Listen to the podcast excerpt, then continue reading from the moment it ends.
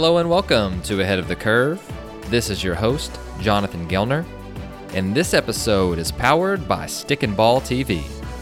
I'm excited to announce that Ahead of the Curve is now part of the Stick and Ball TV family. Stick and Ball TV is the baseball and softball streaming platform dedicated to coach and player development. It features hundreds of videos from top baseball and softball coaches and leading brands. There are literally hundreds of videos across all parts of the game, and I am so thankful to be a part of the community that they have built. We want you to join the community so bad that we are giving away one free month to each of you. Use the code AOTC2021 for a free month and check it out at Stick and Ball TV or on the Stick and Ball app on the App Store. Once again, that's AOTC 2021, all lowercase. On today's show, we have on Robin Lund, pitching coach for the University of Iowa. Robin was born in northern Alberta, Canada, in an area where there was very little baseball, and his parents let him move to Lewiston, Idaho when he was in ninth grade and live with a host family just to play high school baseball. He then played at Spokane Falls Community College and Whitworth University. After playing, he coached at Spokane Falls CC for four years, working with hitters and outfielders, while also serving as the strength and conditioning coach. During that time, he got his master's degree in exercise science from Eastern Washington University and then got out of coaching to pursue a PhD. While working on it, he was Ed Chef's strength and conditioning coach at Lewis and Clark State College. And when Robin completed his degree in 2002, he landed a tenure track position in the Department of Kinesiology in Cedar Falls, Iowa. After 18 years, he got back into coaching and became the volunteer assistant for the University of Northern Iowa softball team in the fall of 2018. In January of 2019, he took the job at the University of Iowa, where he started as the hitting coach and then became the pitching coach in the fall of 2020. So, on the show, we go over player assessments, developing motor learning plans, and blending the art of science and coaching. This will feature both pitching and hitting, and I think you're going to love this episode with Robin Lund. Robin, welcome to the show. Thank you so much, Jonathan. Definitely. Well, I'm, I'm excited to get to interview you today. I, I think well, I, I, mean, besides high school coaches, you're probably the only coach I've ever had on that has coached both hitters and pitchers, and especially at the Division One level. And and so I'm really excited. Uh, I know that that the guests got to hear your your background, which is really really interesting. But we're going to go ahead and jump into just the regular content section, and let's rewind a little bit. We're recording this at the end of December, and so let's let's record or rewind back to August.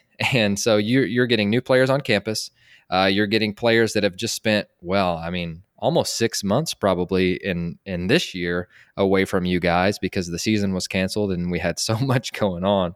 But let's let's go over kind of your, what are your first steps when guys get back to campus and especially with your new players that you're recruiting. What are some of the first things that you do when evaluating these new players and, and trying to figure out you know what you can do for them, how you can develop player development plans, and then really what what you guys are going to be doing in the fall absolutely. Our first thing uh, right away is to get uh, just a full blown assessment done. That's uh, mobility, motor control, strength. Um, we we just actually hired a, a, brand new athletic trainer. His name's Ike Ogata. Um, he was in the Cubs organization for the last three years, and um, he's developed his own uh, assessment. And so he's he. We just now finally got it done. Like normally we would get this thing done literally before we would even be working out with the guys. Um, we have a we have a, a, physical therapist that's helped us in the past, so we we do it a lot earlier than we did this year. Um, but it's again, it's the same. It's it's all the stuff that you guys hear, right? Like ankle mobility, hip mobility, T spine mobility, you know, scap stability, some motor control stuff with the core and the scaps, and uh, strength with the rotator cuff and, and, all that all that stuff that you that you normally would get. Um, and so we try to get that done right away. Um, we don't do much with it uh, after we get it at the beginning. Um, we'll dig into that stuff a little bit later once the fall ends. But once we get them assessed you know one of the things i'm, I'm constantly coach heller's reminding me is like hey these guys are this is kind of an evaluation period um, when these guys first show up. And so you got to watch you know tinkering too much with guys. I mean, you have to give them an opportunity to compete and and and and do a nice job on the mound when we're scrimmaging because this is a big evaluation period. It's going to be a big part of the equation when we're determining who's getting innings when we start playing games. So we we leave them alone um, after we do the assessment for a little while. Um, I right away get Motus sleeves on them. Our guys all wear the Motus sleeve. Um, I want to get a sense of uh, how much they throw each week, what days they they you know play long toss, what days they want to throw bullpens, and just kind of see how they operate. I don't I don't bug them too much. I just want to see what they're doing and, and, get a sense of like mainly how much they like to throw. Um, you'd be shocked, especially the freshmen, how they come in and it's like almost, literally almost every guy's like, you need to be throwing more is, is essentially what happens. But we get that sleeve on them for about three or four weeks and we just kind of watch. Um, another thing we do is I have them, uh, I give them a worksheet and I have them write down their kind of their pre-throw routine, their activation routine, literally everything they do. And it's funny, some of the guys that are just like, well, I don't really know what to write down because they don't really have a plan. So forcing them to to kind of write down what they do, we have a good look at that, and then finally what they do after they're throwing. We want to we want to see what they're doing um, for their post throw routine. Um, couple reasons for that. Obviously, number one, I want to know what they do, what they like, reasons they do it. Um, but more importantly, I want them to begin the process of knowing themselves. I want them, you know, I say this all the time: know thyself. You got to understand what it is that makes you tick, what it is that you do. And it kind of just starts with like, just describe to me what it is that you do. Um, so from there, we, we just kind of let them, we just kind of let them go a little bit. Like I said, for a little while, once we get, we get an idea what they're doing from a pre-throw and a post-throw program. Um, I will send them out some resources, right? I'll send them out some, some videos that outline, you know, here's all, here's a menu of all the different things that you can do in our program to get your body and your arm, you know, ready to throw um, you know, all the PlyoCare stuff, med, med ball stuff, core velocity stuff, shoulder tubes, J bands, like all of those modalities. We present all of that to them. And then from there, it's just like, okay, start messing around with this stuff, explore, experiment, talk to the older guys, get an idea of what it is you're doing. And then we'll have them, uh, we'll, we'll come back to that when the fall ends and have a good look at that, um, at the routine and see if it's changed at all and then once we get into the the rest of the assessment which we can talk about a little bit later um, then we'll, we'll start making adjustments to their to their routines. I love that. And so you're giving them a almost a just a trial period before you get started. And I, help help us out with this because this is something that I, that I think a lot of people are doing but they don't necessarily know what to do with it yet and so you you start to see a lot of different screens popping up. You know, on base U being one that that I you know I went through that I thought was really really good.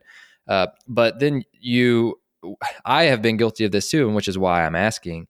Of you take the assessment and then you see what they do, and then you just kind of uh, it's a it's a box to check almost.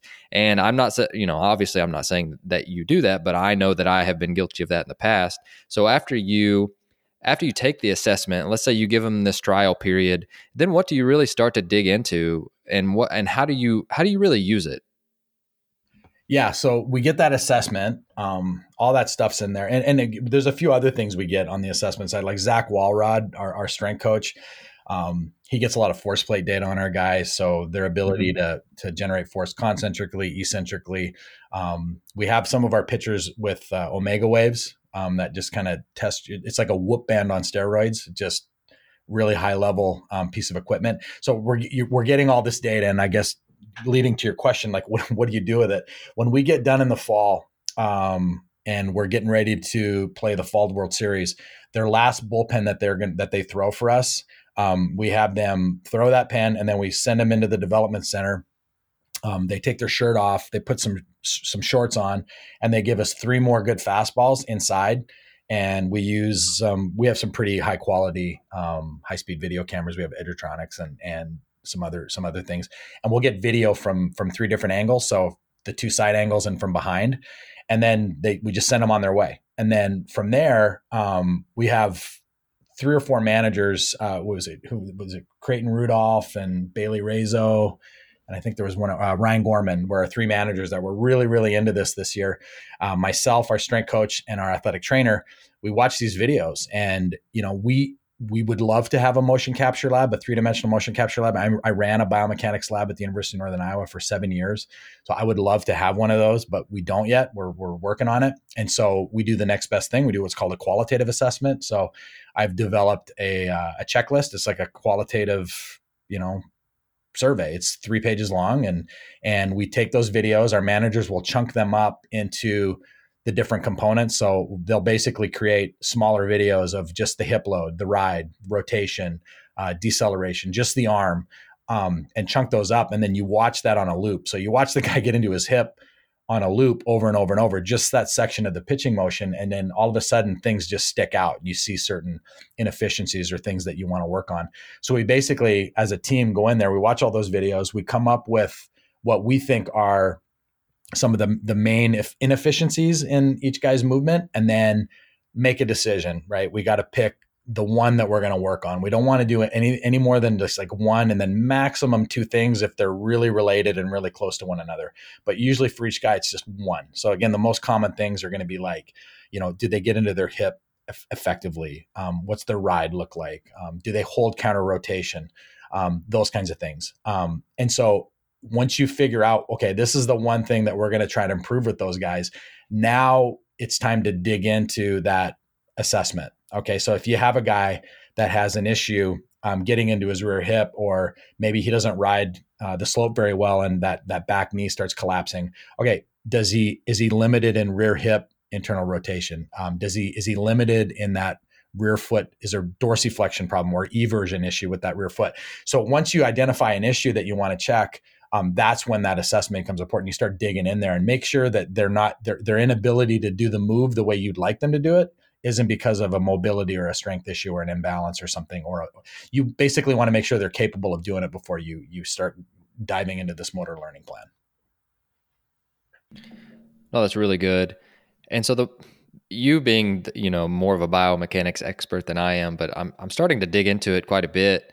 And it seems like you're talking about joint movement and uh, th- this is just again very a very amateur opinion on it. It's really it's really hard to fix, or it takes a long time to be able to fix it.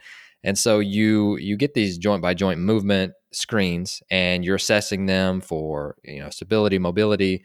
Uh, you're seeing whether or not they're it's the same on both sides too, which which I'm sure uh, if they have any asymmetries, I guess you would say. And then uh, one of the things that's just one of the things that I've noticed is that it's really hard to fix uh, in in an efficient manner quickly. And so maybe some things, I guess, and and this is kind of me leading to me asking you about if that's correct or if that's not. But let's say that they do have some. It's not an asymmetry issue. They have bad uh, hip internal rotation or ankle mobility on both sides. Uh, and is that something that you look to fix, or is it something that you look to okay maybe this is just the way that they were born and so we can figure out a way for them to move more efficiently with what they've got. Like is, is there a balance there? I mean 100% i mean that's where you really got to rely on your athletic trainer. Is this like is this a bony issue? Is a bony stop? Um, is sometimes like we just found out one of our hard throwing right-handed um, freshman pitchers had a really bad ankle injury um, when he was younger. And so that that are you really going to be able to fix that if you broke that ankle and had it surgically repaired? So yeah, so like that that's really to me the the the whole purpose of the screen is yeah, okay, well you've been red flagged somewhere, but now we got to dig in and we got to find out like what's causing that that mobility mm. issue. Um, if it's soft tissue, you go to work on it. Um, we're we're blessed here. Um, Zach Walrod, our strength coach, is uh, certified in the functional range conditioning, all the those functional anatomy seminars, the FRC systems, and so we we do one one hour a week. All of our every guy um, does one hour a week of mobility training with our strength coach. I mean, we we set it aside. We think it's important, and and and and just to kind of close the loop on that anecdote, the right-handed pitcher that had the broken ankle, um, he actually has improved his range of motion using these techniques, and so. you do have to make sure that they're capable of improving but that's just going to be one piece right like so when you're trying to get a, somebody to move a certain way um, even if the kind of the initial problem with the movement pattern is because of some mobility issue, you still have to program in drills and and you got to cue properly and and you still have to work on the on the actual movement pattern itself. So you still have to continue to work on it while you're working on the mobility if that makes sense. I but but to your point if if you're not working on the mobility if you if you think the mobility is a problem and you're not working on it while you're doing the motor learning stuff it's not going to work Okay, cool. I just I wanted to make sure that that I wasn't, you know, again, I'm very amateur in the biomechanics realm, and, and you've had a, basically a decade or more of, of experience in it, and so you know, you you come up with these theories, and and and so I just you know I, I love being able to to ask guys like you uh, those questions, just because I think it, that it's truly important, and and I think that whenever we start to you know start to dig into some of these trends like movement screens, which is a big, big deal, we need to understand how we are going to use it. and I've, again, guilty as charged here of, of jumping into a new trend without understanding it completely and how we're going to use it, the people that we have and who we're going to use it on and all of these different questions. And, and I think that that's something that I'm trying to do a really, a much better job of in 20, the end of 2020, 2021 and going forward of having a specific plan for how I'm going to use the things that we want because like you said, there, I think everybody goes through an experimental stage of trying to figure out that part, but trying to cut down that as much as possible and developing a system around, you know, what we're going to do, how we're trying to do it. And, and, it sounds like you guys are doing a, a fantastic job with that. And, and I, I know that, that you have a, a you love the, the, the art of blending, uh, just really the art of coaching and the science and tech side of it. So, kind of, can you go into detail about that for for me and for our guests? I mean, for me, you know, I coached as a as a younger man for for a while, and then jumped into the academic side. So for 20 years, I was coaching little kids. You know, I coached my so it wasn't like I stopped coaching, but I was just coaching little kids. I wasn't coaching college guys. But um, so for me, when I jumped back into it at the Division One level, you have to fall back on your strengths. So obviously, like the the science piece and the tech and the data, that's that's where I go. That's that's my default you know, having taught stats and research methods and all that stuff, that's where I go. But, you know, I think that the arguments that we see, you know, like the old school versus new school stuff, and you you, you see all the Twitter beefs that are out there. I just think it's silly because it's all information, and you know, it's not a zero sum game. You can you can collect data, you can use tech, you can have all that stuff, but like I use a metaphor with our guys, like the, the old school scales. You know, those uh, mechanical beam scales where you got the the larger mass that you move it an increment to get to like 100 150 200 pounds and then you got the smaller one that you slide to do the pound by pound increments that's kind of mm-hmm. how i view tech and intuition, right? Uh, the technology and the science is that big one. It gets you in the ballpark, it gets you close, um, and then you got to use a little bit of intuition and some common sense and and just some old just some old school relationship building and and talking and communicating with your with your guys to, to get things fine tuned. Because at the end of the day, um, you put these plans together for guys, and, and we can we can talk more about how we develop these plans here in a little bit. But you put these plans together. If they're not 100% bought in, it doesn't matter. Like so, the the the whole relationship piece is is again another really critical part of this. But for me, you know, to to ignore, you know, Rick Heller has been a head baseball coach for 30 years. You know, for me to ignore when he sees me doing something and he goes, "Hey, have you thought of it this way?" Because of you know 30 years of experience and and all the myriad of things that he's seen and done. For me to ignore what he has to say is is insane. It's just like, why wouldn't you consider all the information? So that's kind of how I feel about that. I love that. Tell us more about your the plans that you're talking. About. Are you talking about the motor learning plans or like your your year long uh, no, programming? Motor, yeah, so the motor learning plans. So so once we've decided, you know, every guy, okay, hey, so you know, here's you know, you got your particular guy, and and we want him to hold counter rotation a little bit better. Um, so we've identified this this pattern, this thing that we want to kind of uh, nudge in in the way he throws and just kind of move it along a little bit. Um, first thing again what we got to do is we got to look at that that that pre-throwing plan and we will start to maybe take some things out um, and add some different things in um, and essentially create as many different drills as we can that will allow him to feel this movement pattern that we're that we're trying to that we're trying to get him to um, incorporate in the way he moves. And so, you know, I like to think of drills. I, for me, the way I like to think of drills is I, I kind of bucket them in, in one of two different categories. Either they're assistive in nature um, or they're resistive, right? They either make it easier for do, to do the move or they make it more difficult for you to do the move, right? And so early on, we try to choose drills that will be more assistive in nature. And so we will just incorporate that into their pre throwing program. Well, our guys are throwing six days a week and they're going to spend 30 to 45 minutes every day prior to throwing doing soft tissue, doing, you know, heating up their arm, doing all these things, but they're also doing core velocity belt drills. They're doing medicine ball drills. They're doing stuff with PVC pipes. They're throwing plyocare balls. And so all of those drills that we um, put into their pre-throwing plan, those are all going to have the same singular focus. Like that guy, everything that guy does on and all of those drills, everything is designed for him to hold counter rotation. That's really all we're going to focus on.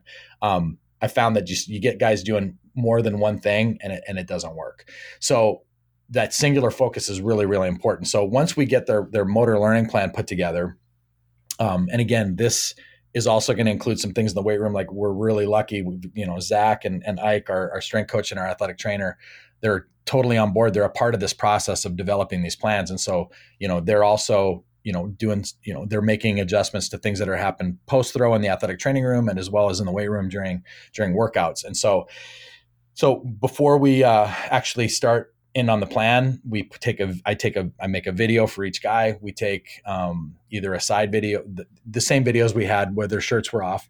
And i just voice over here's what i'm thinking. These videos are four to five minutes. I try to pull in as much science anatomy um, as much stuff as i can come up with to basically put as much propaganda as i can together in a four to five minute video of why hey if you can just hold counter rotation a little bit longer you're going to be a dude. You're going to throw, get, you know, you're going to throw so hard. You're going to be so good if you can do this. So you're basically trying to get them sold on this concept doing, doing the video. Then during Indies week, which is usually right after that, um, I'll I'll schedule a time. You're gonna come in for one hour with me, just me and you by yourself, one one on one. And the first thing I'm gonna ask is, okay, you know, you watched your video. Inter- tell me tell me what you what you got from that. What's your interpretation of everything I said on that? So number one, I got to make sure that they really get what it is I'm talking about. If we're if they don't, you know, they might be able to regurgitate, yeah, I need to hold counter rotation. You need to prove to me that you understand exactly what I mean by that and how it's going to benefit you. So that's number one. Once once they've convinced me that that they really understand what we're talking about, then we go ahead and we just walk through. We go through the whole the whole routine, the 30 to 40 minute routine, and I show them each drill that we want to do. Um, we walk through it. I, I, I name it. I, I give them different cues. Some of the cues are internal. I know that sometimes is a dirty word, internal cues, but the drills that are really slow and feel based, like things with like maybe a PVC pipe where they're just doing things nice and slow, I'm going to cue that stuff internally. I want them to, to feel what their body's doing. And then as they increase their intent and they're starting to move faster, we're going to switch over to, to more of an external cueing strategy. But we want to get through all of that stuff and, and make sure they don't have any questions, make sure they understand everything and, and how each drill is linked to holding counter rotation. Now, at the end of that, the end of that whole process, the last thing I leave them with is okay, this is an arbitrary starting point. None of these drills are magic. It's just that we are giving you lots of different opportunities for you to solve this particular movement problem, right? We want you to get really good at, at creating solutions for this movement problem. And so, in order for you to get good at that, you have to practice doing this in lots of different um, environments and different uh, situations and with different implements and with you know medicine balls and with core velocity belts you basically want to throw lots of variability so they get tons of practice making these making this again solving this this particular problem at the end of the day i tell them like this is an arbitrary starting point. None of these drills are magic. Your intent is what is magic. And in three weeks you need to be exploring and experimenting and messing around. And in three weeks i'm going to ask you you know what what's different about your plan? What have you adjusted to make it yours? Like and so that autonomy piece when they get in there and they it's like oh i have i have this is my program. I have the freedom to get in there. Not only the freedom but there's an expectation that you start making adjustments to this plan um, then they own it and then they have skin in the game. And uh, i think that just increases the probability that that the, the change that we're trying to make is is eventually going to happen. And then when it happens it's going to be more stable. No, I I want to highlight a couple of different things that I, think are super important. The first one, because I love this, by the way, uh, Robin, you're doing a fantastic job with these, uh, which I, I I'm sure you already know that, but I want to make sure that you do. But uh, the first thing is is learning one thing at a time, like not giving them just a, a mouthful of just hey, here's 17 different things that you need to be doing, and then we're we're going to reassess because I know again speaking to the crowd, but uh, I've done that too, where the players just looks at you like, okay, I need to do do what now? And I, I really like because basically the brain can only focus on one thing at a time, anyway. So giving them literally one takeaway, I really like that. I also love that that you you do the voiceover, then you go over it with them, and then you ask them for feedback, which again, it, it's just going to get them to buy in more. And then once they're able to own part of their process, then they're going to own more of their career. And so I just again I, I, wanted to highlight a couple of those things because I, I, think that that that's really good. So, but you did coach hitters, and I, I want want to flip it a little bit on you because we we talked a, a lot about pitching right there. I'm sure the hitting process would be very similar, but what would be different if you got flipped again and you were coaching hitters next year. Yeah, I, I, got to. I actually got to do this twice, and what's funny is the it, it is a little bit different um, with the pitching and the hitting. Um, I, the with the hitting side, I got a lot of influence from. Uh, oh my gosh, I'm blanking on his name. His great great Twitter account, Zona Baseball. Trenton Trent uh, Otis. Trent Otis. Trent Otis. Yes, sorry. Um, he he put together a really good um, series of drill and going through his stuff was the first time I, I kind of had the aha moment. I was like, none of these drills are magic. Like it's it's the variability that that's really important. And and again, the singular focus to me is is also really important. And so I I took a lot of uh, you know Trent. I got a lot of influence from from Trent Otis on this. But when I was at at the University of Northern Iowa um, for that one fall as a volunteer, and I, I had hitters for the fall, um, you know, those girls hit. I think you can go you can go look at the numbers. I, I don't remember. I think they hit under twenty home runs. I think the year before I got there, and um, I got there in the fall, and I was I was kind of going through a bunch of stuff, and I was explaining to everybody like when you hit doubles when the, when this team I just I I did a big analysis. I don't have to get into how I did all that stuff, but I basically was able to show them when you hit a, a double in an inning, you score 70% of those innings. Like, so let's just start with that. Let's get really good at hitting doubles. So now let's look at the anatomy of a double. What's a double? Okay. So most doubles are, are, are hit when they're at an, for a softball, an exit velocity above 60 miles an hour and between 10 and 25 degrees of launch angle. Lots of ways to hit a double. You can hit a ground ball down the left field line, down the right field line, but more often than not, it's something that's in that range. So we basically just went, okay, what are the what are the three things we're going to work on from a from a technical standpoint? Uh, we worked on the getting into their hip. We worked on a really slow and quiet move forward, landing into like a balance point, so the forward move, and then we just worked on working up through the softball. Like that's it. Those just a bat path.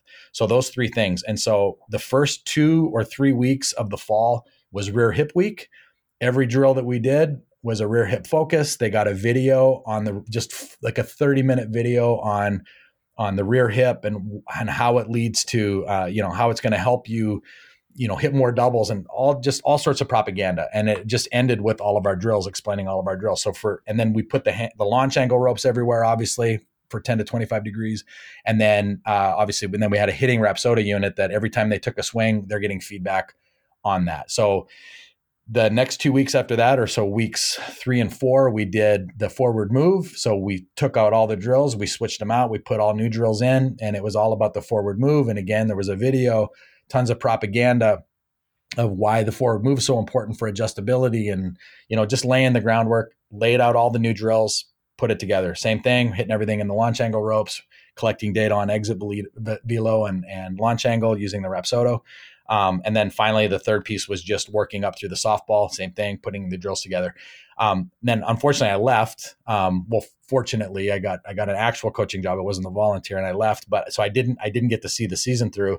But you know, that's that spring, those girls hit almost sixty home. I think they had fifty nine or sixty home runs. and They broke the single season record um, with essentially the same kids, and and all that was was one outcome measure, just above sixty three miles an hour in the launch angle range and then basically focus you know let's pick three things that we're to that we're to try to tighten up from a mechanical standpoint on each kid that's to help them get there and then just just kind of track the data and watch it happen. We did a similar um, a similar deal uh, two falls ago. I wasn't the hitting coach at the time but uh, jake Yacinich was our was was running it did something similar here and we had we saw very similar um, you know uh, outcomes from the beginning of the fall to the end of the fall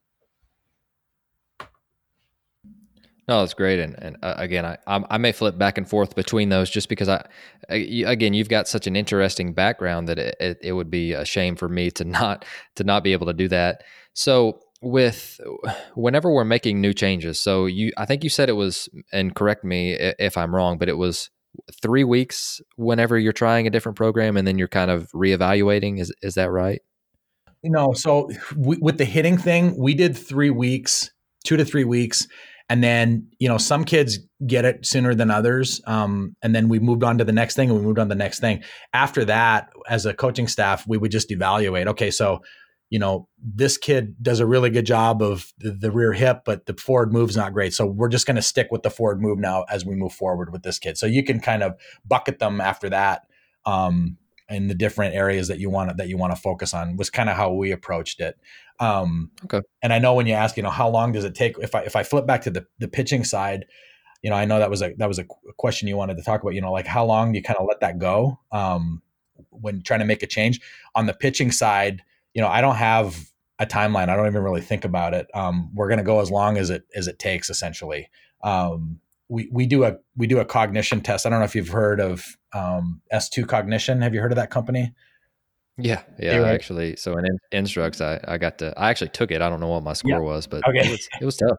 I took it too. Yeah, so you you're familiar with that. And then the one metric on there is that the the motor control metric. I don't know if you remember that one. And essentially, you know, a higher score indicates that you can make changes to the way you move quicker, and a lower score mm-hmm. means it's going to take more time. And for me, that that particular score has been, you know, so, gold. I mean, it's been so great for us because our guys understand. It's like, look, we're going to try to get if you can first of all like again remember if you can learn to hold counter rotation more you're going to be so good like you're going to be an you're already good but you're going to be a dude when we get this figured out so this is important um, you also know that you didn't score very high on that particular metric so we know this is going to take time but it's worth it. And when they understand that they're going to be patient. When i understand it i'm going to be patient. I'm not i'm not going to accuse anybody of being uncoachable ever again because some guys it just takes longer. Um, and so yeah, we just I guess I don't I would never I think one of the worst things you can do um, is if you decide you're gonna you're gonna make a change with somebody, and this is on hitting and pitching, and then you get three or four weeks into it, and you're like, okay, this isn't working, and then you completely switch it out and try something else. Um, to me, that's more harmful than than sticking with it for the long term. I got you. Cool. Yeah, that, that I think that's always that's part of the art of coaching too. Is is, it especially if if you and the player both are like, ah, this this is maybe it's a drill. Uh, this this drill isn't having the intended outcome that I wanted. It it is okay to switch. We can't have too much of an ego that just says, okay, no, it works for every. No, it it it really doesn't. And I, I think that again that that comes back to the art of coaching and and so uh, another thing that again with with a guy from your academic background, I, I know that you're into data and flipping back and forth. So you're the hitting coach, you're looking at, okay, we can exploit a few of these different things as far as data goes. And, and I'm thinking more of maybe in game. So, you know, uh, whatever it is, not getting into two strike counts by swinging and being aggressive early would be just an example of something that you could potentially exploit depending on your players. And then you go back to the pitching side, and now you're like, okay, now I've seen the hitting side and, and I know what they do well. So here's something that we can counteract with that. And so, uh, playing that yin and yang a little bit, which I think is really really cool. But let's start with with whatever side that you want. And so, what are some things that pitchers or, or maybe pitching coaches or, or, for game planning purposes, some different things as far as data goes that that you feel like more pitchers need to do a better job of exploiting this, this, and this. Or maybe it could just be like one thing, and then we'll flip it on you. And, and then from the hitting side, you see this trend that's going on, and it may be, may or may not be a good idea. Yeah. So on the pitching side, you know, we use Synergy. Um, it's a it's a great uh, software application. I think most of the division ones use it. Um, it just allows you to sort data and get video uh, on a different bunch of different things. But one one of the things that we talk about a lot um, here at Iowa with our guys is the myth of the hitters count. Um, obviously, hitting is a reactionary thing. Um, the, the, and and for pitching, everything's premeditated. So there's a there's a huge advantage there, obviously, on the pitching side when it when it comes to that particular uh, the pitcher hitter battle, right? Um, but for us, we talk about again the myth of the hitters count. And so when you look at those those charts that show you know batting average or or woba or slugging percentage based on all the counts and how hitters just dominate, for example, in 2-0 and 3-1 counts. Um, you have to remember like that those data are only calculated on balls that are put in play. It's ignoring takes, it's ignoring swings and misses, it's ignoring fall balls, right? And so when you so we had our managers i basically had all my, my our managers redo it for us and took all of the data from um, every game every pitch that we've thrown since we've had trackman here at the university so seven years worth of data and create new tables. And so they, there's some constraints on it. Um, number one the pitch itself we only include pitches that were thrown in the actual trackman strike zone. So and then we uh, included in those probabilities swings and misses, uh, takes, so strikes taken, and then also foul balls.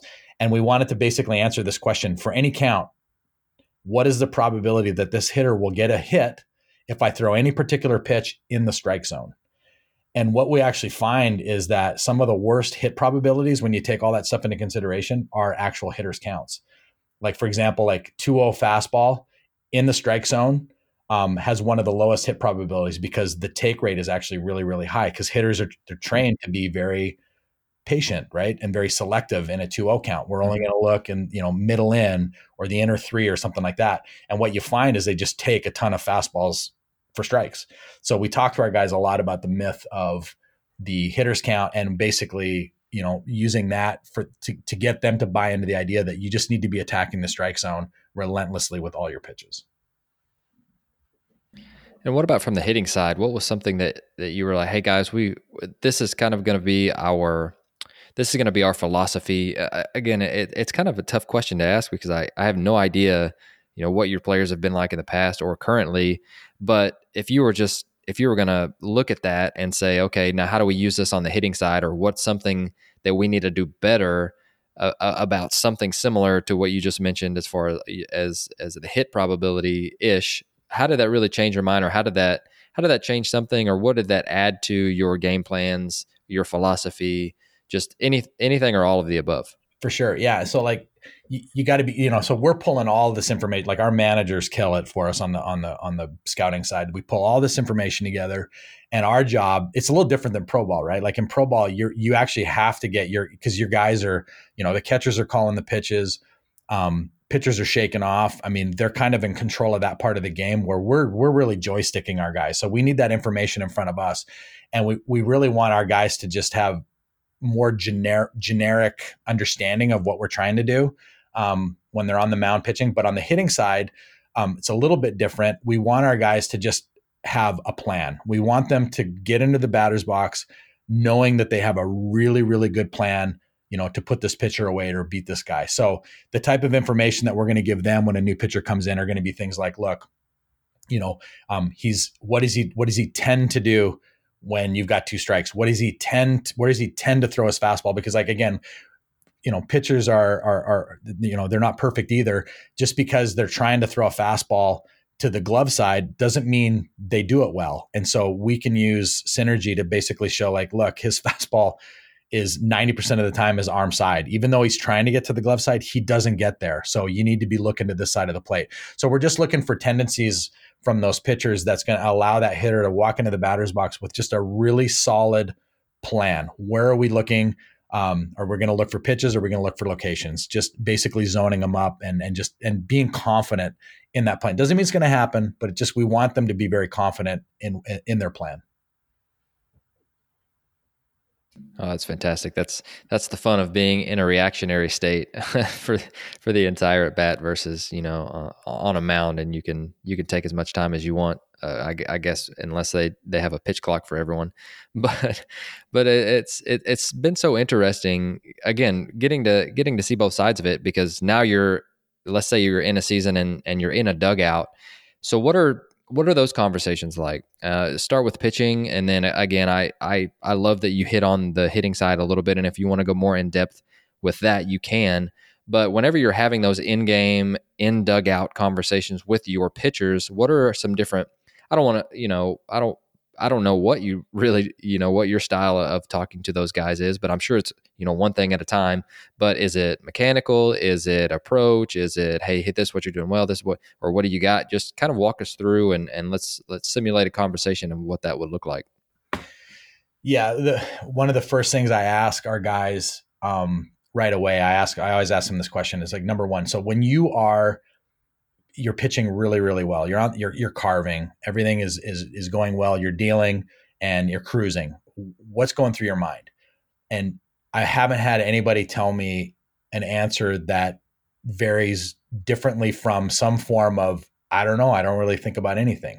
That's a flow state. Like that is just when when you are are performing at a very high level and it feels effortless, right? So that flow state is what we're searching for as as players and as coaches. We want to help our guys get there. Then I always follow up with, okay, so now you're on the mountain, you're not, you're you're struggling. Um, we're not doing well. Tell me what you're thinking about. And they can always, well, I'm thinking about this, I'm thinking about that. And so they kind of have a bit of an aha moment where it's like, oh boy, I never really put it that way.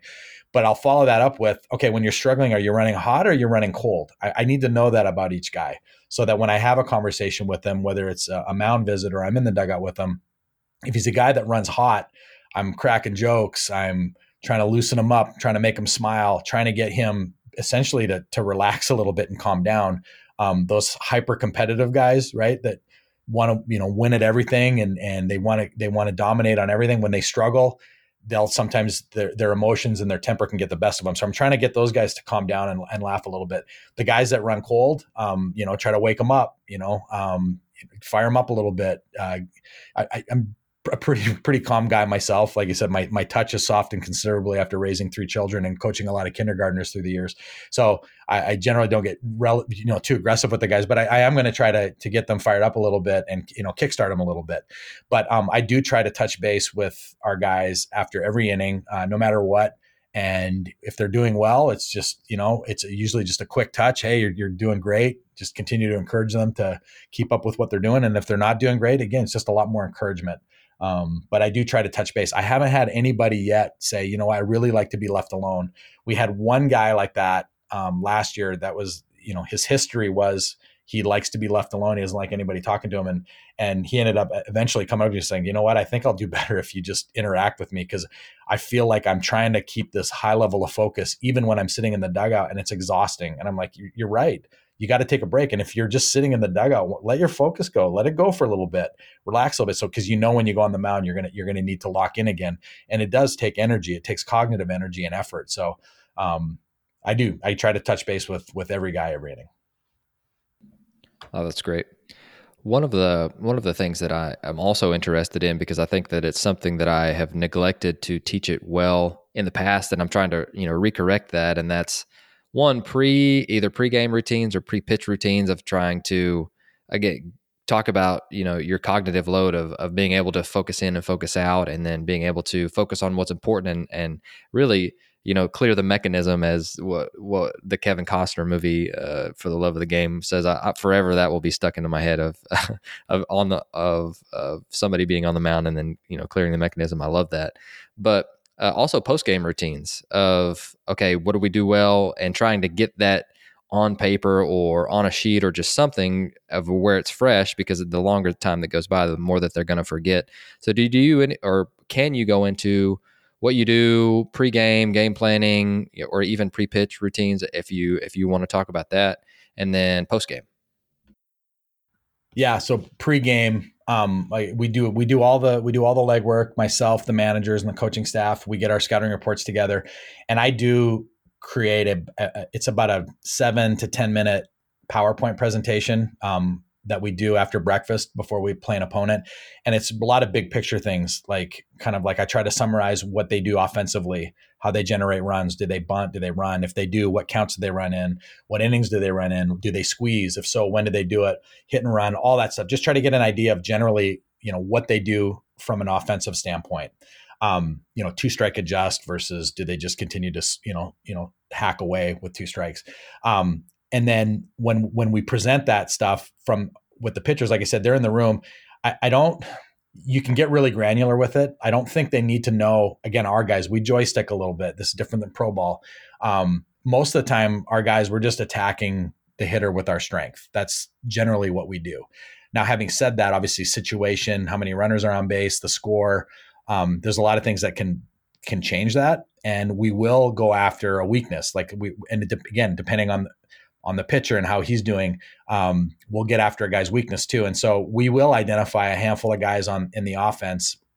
It's like, hey, these guys, we're not going to let these guys beat us. So we there's going to be a healthy amount of respect for these guys just because we're talking about them in the meeting. I mean, you have to earn that. We only talk about the best guys in our meeting. And and then it's just a lot of video of like, look at how guys have gotten this guy out in the past. It's like this guy cannot hit a slider. So we're gonna slider this guy to death. So just look at it. And so we watch it over and over and over. And I want them walking out of the meeting is like, hey, when that guy comes up, I mean, he's good, but I'm gonna, you know, he's he has no chance against me because I'm gonna my sliders a plus pitch and I'm going to get this guy. Um, in terms of pre-pitch routine, we we use the 15 second funnel um, that Andy McKay talks about. Um, there's no no reason to to reinvent anything. Uh, to me, it's perfect. You know, so the first you know four to five seconds you're learning what what happened with, with the pitch that I threw. Um, then the next four seconds get control with with breathing. This is where if you have any type of you know cue or any type of um, something you like to say to yourself to get yourself under control to clear your mind clear the mechanism um, that's when you would do that. Then you're going to get the pitch you're going to visualize yourself being successful and then right at the end you're going to commit. You're all in right? No plan b. We're going to do it on this pitch. So we we try to do that with the 15 second funnel. Now we practice it. It's one of those things where if you don't practice it, it's pretty tough to expect somebody to do that in a game. So when we throw our bullpens, we do have a we have a clock in the in the bullpen, and we don't let a guy we won't let a guy throw the next pitch until 18 seconds has gone by. So at the first, the freshmen are like, I don't know what to do with myself, and it's like, well, it's because you haven't you haven't learned how to do the funnel yet. We're practicing the 15 second funnel, so you have 18 seconds. You might as well practice what we talked about. So they start working on that. And what I like about that is, and I watch them do it I don't talk to them too much when they're in the bullpen. I just I do a lot of a lot of observing. Is I get a sense of what their funnel is in the routine. So when they're in the game and that routine is being done every pitch, every pitch, every pitch, it's great. I know they're in a good place. As soon as that routine starts to unravel, I know that the game's speeding up and it's probably time to go have a talk. Um, in terms of post game, um, Adam Shuck, who is one of our head managers, came up with some. They're called WWH reports, what, why, and how reports. So uh, we have three versions of it. One is a, a one pager. We do have a couple of guys on the team that they just they they're just not as into the data and the analytics and that kind of stuff. And and, and sure. we don't force it on them. So they have a version. Mm-hmm. It's a one pager. Um, it's way more qualitative. It's more based on feel. Um, they're going to get a post game report with all of their, you know, everything whiff percent, strike percent, CSW percent, like all that stuff. They're going to get that report. Some of them spend a lot of time with it. Others spend less time with it, but you know they they got a one pager then we have a two pager and we have a three pager and the three pager for the guys that really like to dig into that stuff and we don't expect them to spend a ton of time on that. It's up to them. It's personal. Um, but when they come to throw the pen on Tuesday, um, and I ask them, "What are you working on this week?" They need to have an answer. So it's not just ah, you know, I'm going to throw a couple of these. I'm going to throw. That's not that's not an answer to me. That's not acceptable. And so if you struggled at all, and there's anything that we can all work on things, um, I expect an answer. So it might be, you know, I didn't, I was not throwing, I didn't, I didn't hit with one changeup. Okay, I didn't hit with one changeup last week when I when I pitched, and so um, that's what I'm going to work on today. I'm going to work on that. Or um, we have other guys that'll be like, look, I, I, usually get swing and miss on my slider. I got none on my slider. I went back and I pulled up all my Edgertronic videos from two weeks ago. I went back and looked at old reports. You know, two weeks ago when I when I threw um, and I was getting all the swing and miss on the slider, I went back and I looked, and I could see that the way the slider was profiling, I had like six inches of sweep.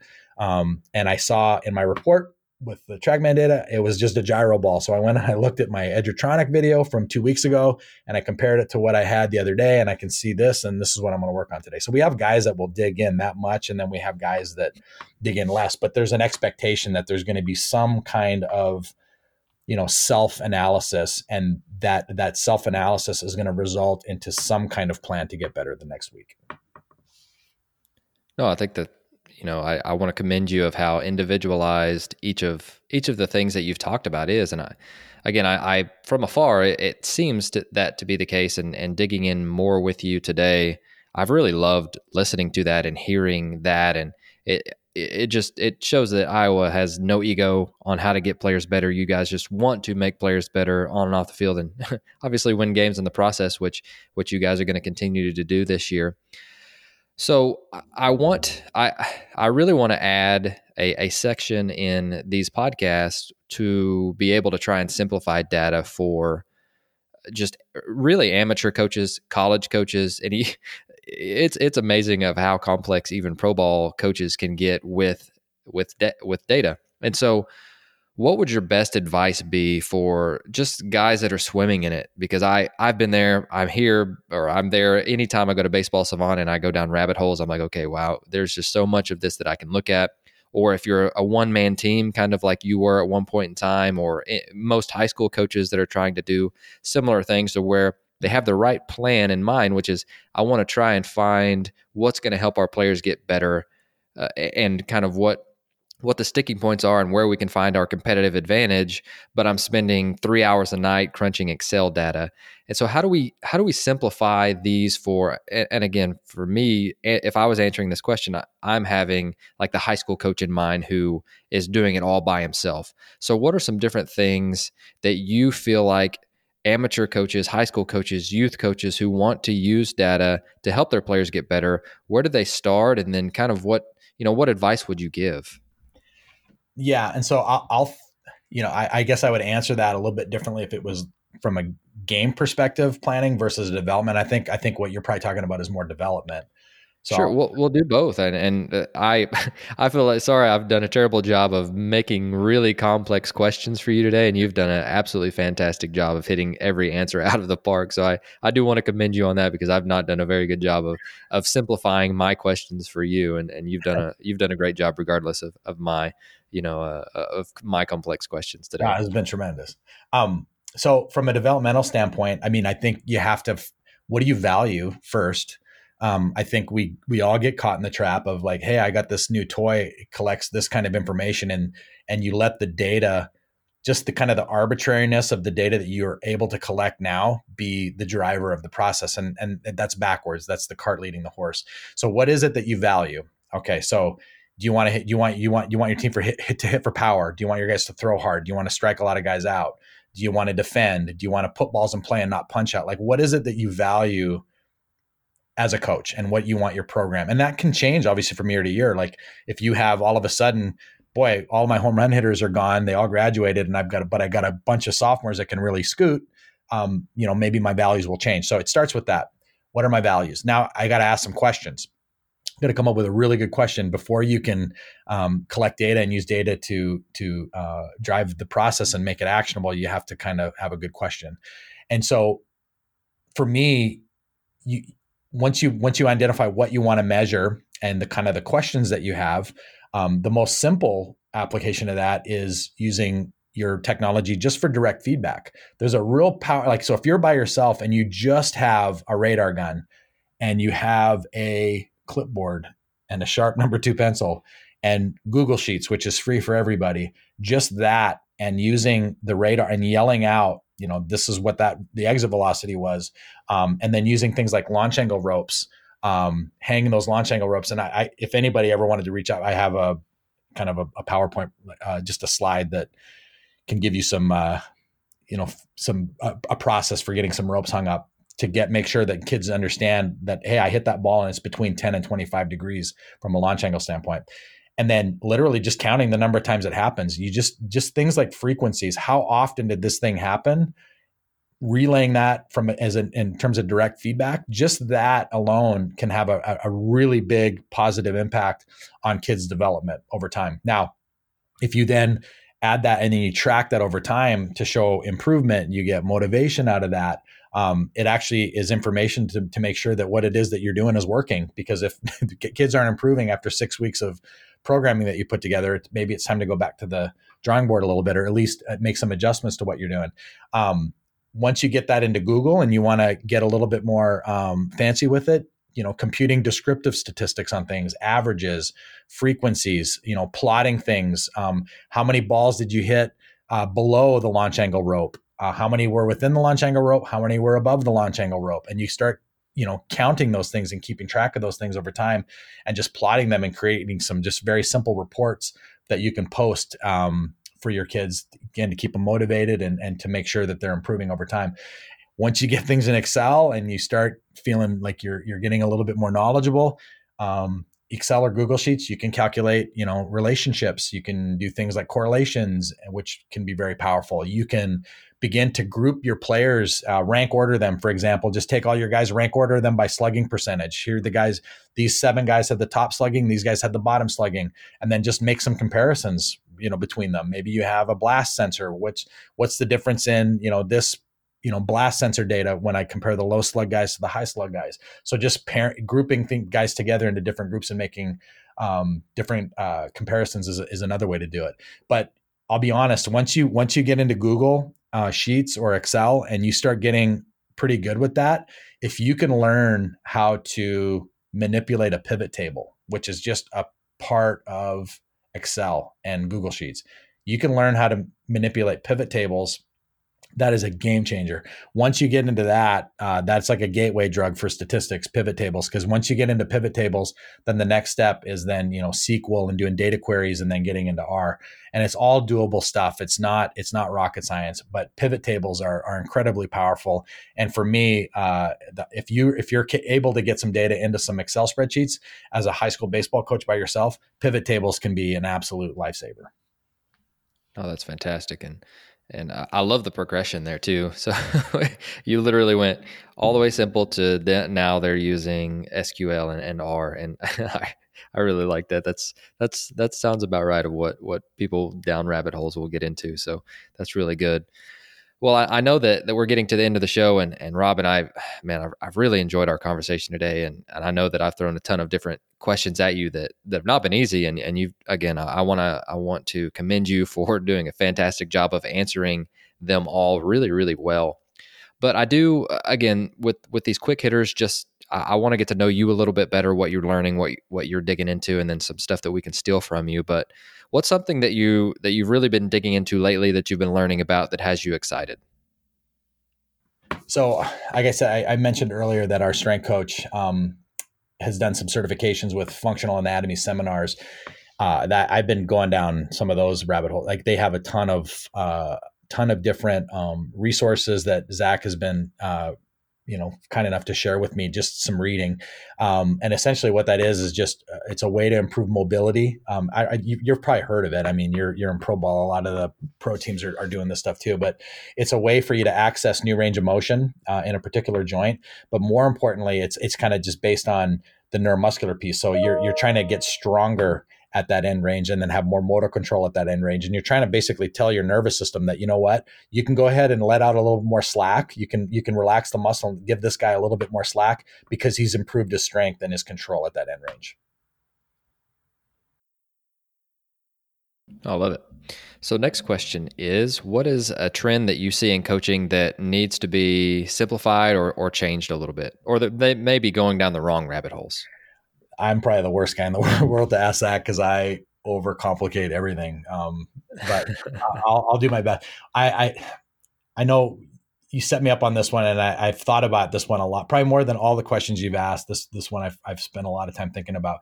For me personally, um, I I spend a lot of time teaching the science um, teaching i don't i don't shy away from that. So we teach our guys all that stuff and they got a lot of feedback with velocity and, and spin and efficiency and all the data that we get. And it's what i've noticed is it's really easy for guys to get stuck into in a training mode.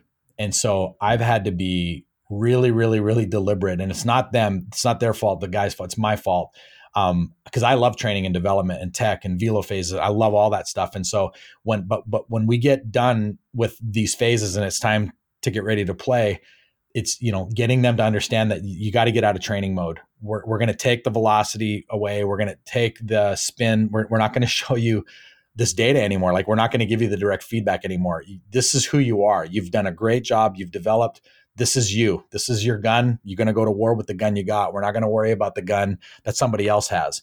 And so getting them to get out of that training mode and into compete mode um, has been something that I had to that I had to fix as a coach because I I stayed in training mode for a little bit and our guys suffered for it. So um, we pull all that kind of data away and we add things like strike percent, whiff. We still give them information, but it's all performance based and and their ability to kind of th- to command and and get guys out. Next question. One drill that we can steal from you, and I and I'm gonna I'm gonna double it up on you for one hitting and one pitching drill that your players love. Okay, so I'm gonna, I for me, you kind of heard what I said about drills. Like I, I just don't feel like drills are magic. We're constantly switching out our drills all the time. So I guess rather than naming a particular drill, what I would what I would say is is I would encourage um, the listeners to, to kind of build a library of drills and and switch things out regularly. Um, you may take some notes. There may be some things that don't work for certain guys, and there'll be some things that you end up leaving in there permanently because it's really great for another guy. But you know, I'll quote Eugene Bleecker. You know, all drills are great, but they're all terrible too. It just depends on on on the individual guy and the individual situation. So, I've been, you know, I'm a member of you know of 108 Performance. I'm a member of you know we've we've got um, uh, Driveline Plus, all these different things. I build a library. I steal everything I can from the internet, everything I absolutely can, and we've got them all broken down into category, um, you know, based on different mechanical inefficiencies. And so, rather than a favorite drill, I just encourage you to throw lots at your guys, lots of variability at your guys, um, and uh, I, I, found that's a, a, at least for us a more effective way to get guys to to make adjustments and become more efficient in the way they move. Oh, fantastic. Great answer. And then finally, everyone wants to know what books everyone is reading or courses, just any any sort of resources. So, if you were able to purchase one resource for all of our guests, what would it be? You know, I the the motor learning thing has been something that I've spent a lot of time reading, and so anything by Frans Bosch, obviously, but I'm sure your listeners have have all heard that. But um, as opposed to a book, um, there's a couple of good review articles that I've read uh, in the last week. Um, one is titled "Coach." Uh, so you want to learn implicitly, coaching and learning through implicit motor learning, um, and it's by uh, Poolton, P O O L T O N, and Zachry, Z A C H R Y. It was published in 2007 in the International Journal of Sports Science and Coaching. And then the other one is called The Role of Variability in Motor Learning. And that was published in the Annual Review of Neuroscience in 2017 and the author was Dhawale, D H A W A L E. And both of these articles, um, in in particular, the first one, the uh, so you want to learn implicitly and the, the the techniques for learning through implicit motor learning techniques. Um, we put together an entire pre bullpen routine that is based on the techniques of errorless learning, external focus, and analogy learning um, to come up with a technique that's going to help our guys get into a flow state. We're, so, again, nothing mandatory. We don't make our guys do all the voodoo stuff that we come up with, but even if like two or three guys, you know, end up um, jumping on this thing and using it, it, it will have been worth it. But those were two, I thought, two excellent articles. And if our listeners didn't quite catch that, don't you know you don't have to hit pause and rewind. I'll I'll make sure I link it down in the show notes and, and get those from you. But Rob and I, again, I truly enjoyed our conversation today. I love getting to pick your brain anytime that we're talking, and we went an hour and didn't talk about food, and so I think that is that is a uh, that is an accomplishment in itself because I know if if if everyone's following you on Twitter around Christmas, then they've seen how how much that you enjoy that. But I just again I appreciate your time and, and I want to open up and, and let you in the show for us. Is there anything else that you'd like to tell our listeners before you go? Um, just that if you're listening and you are a high school coach or a JUCO coach and you've got a kid that loves tech and loves to work and wants to throw hard, you know, just hit me up.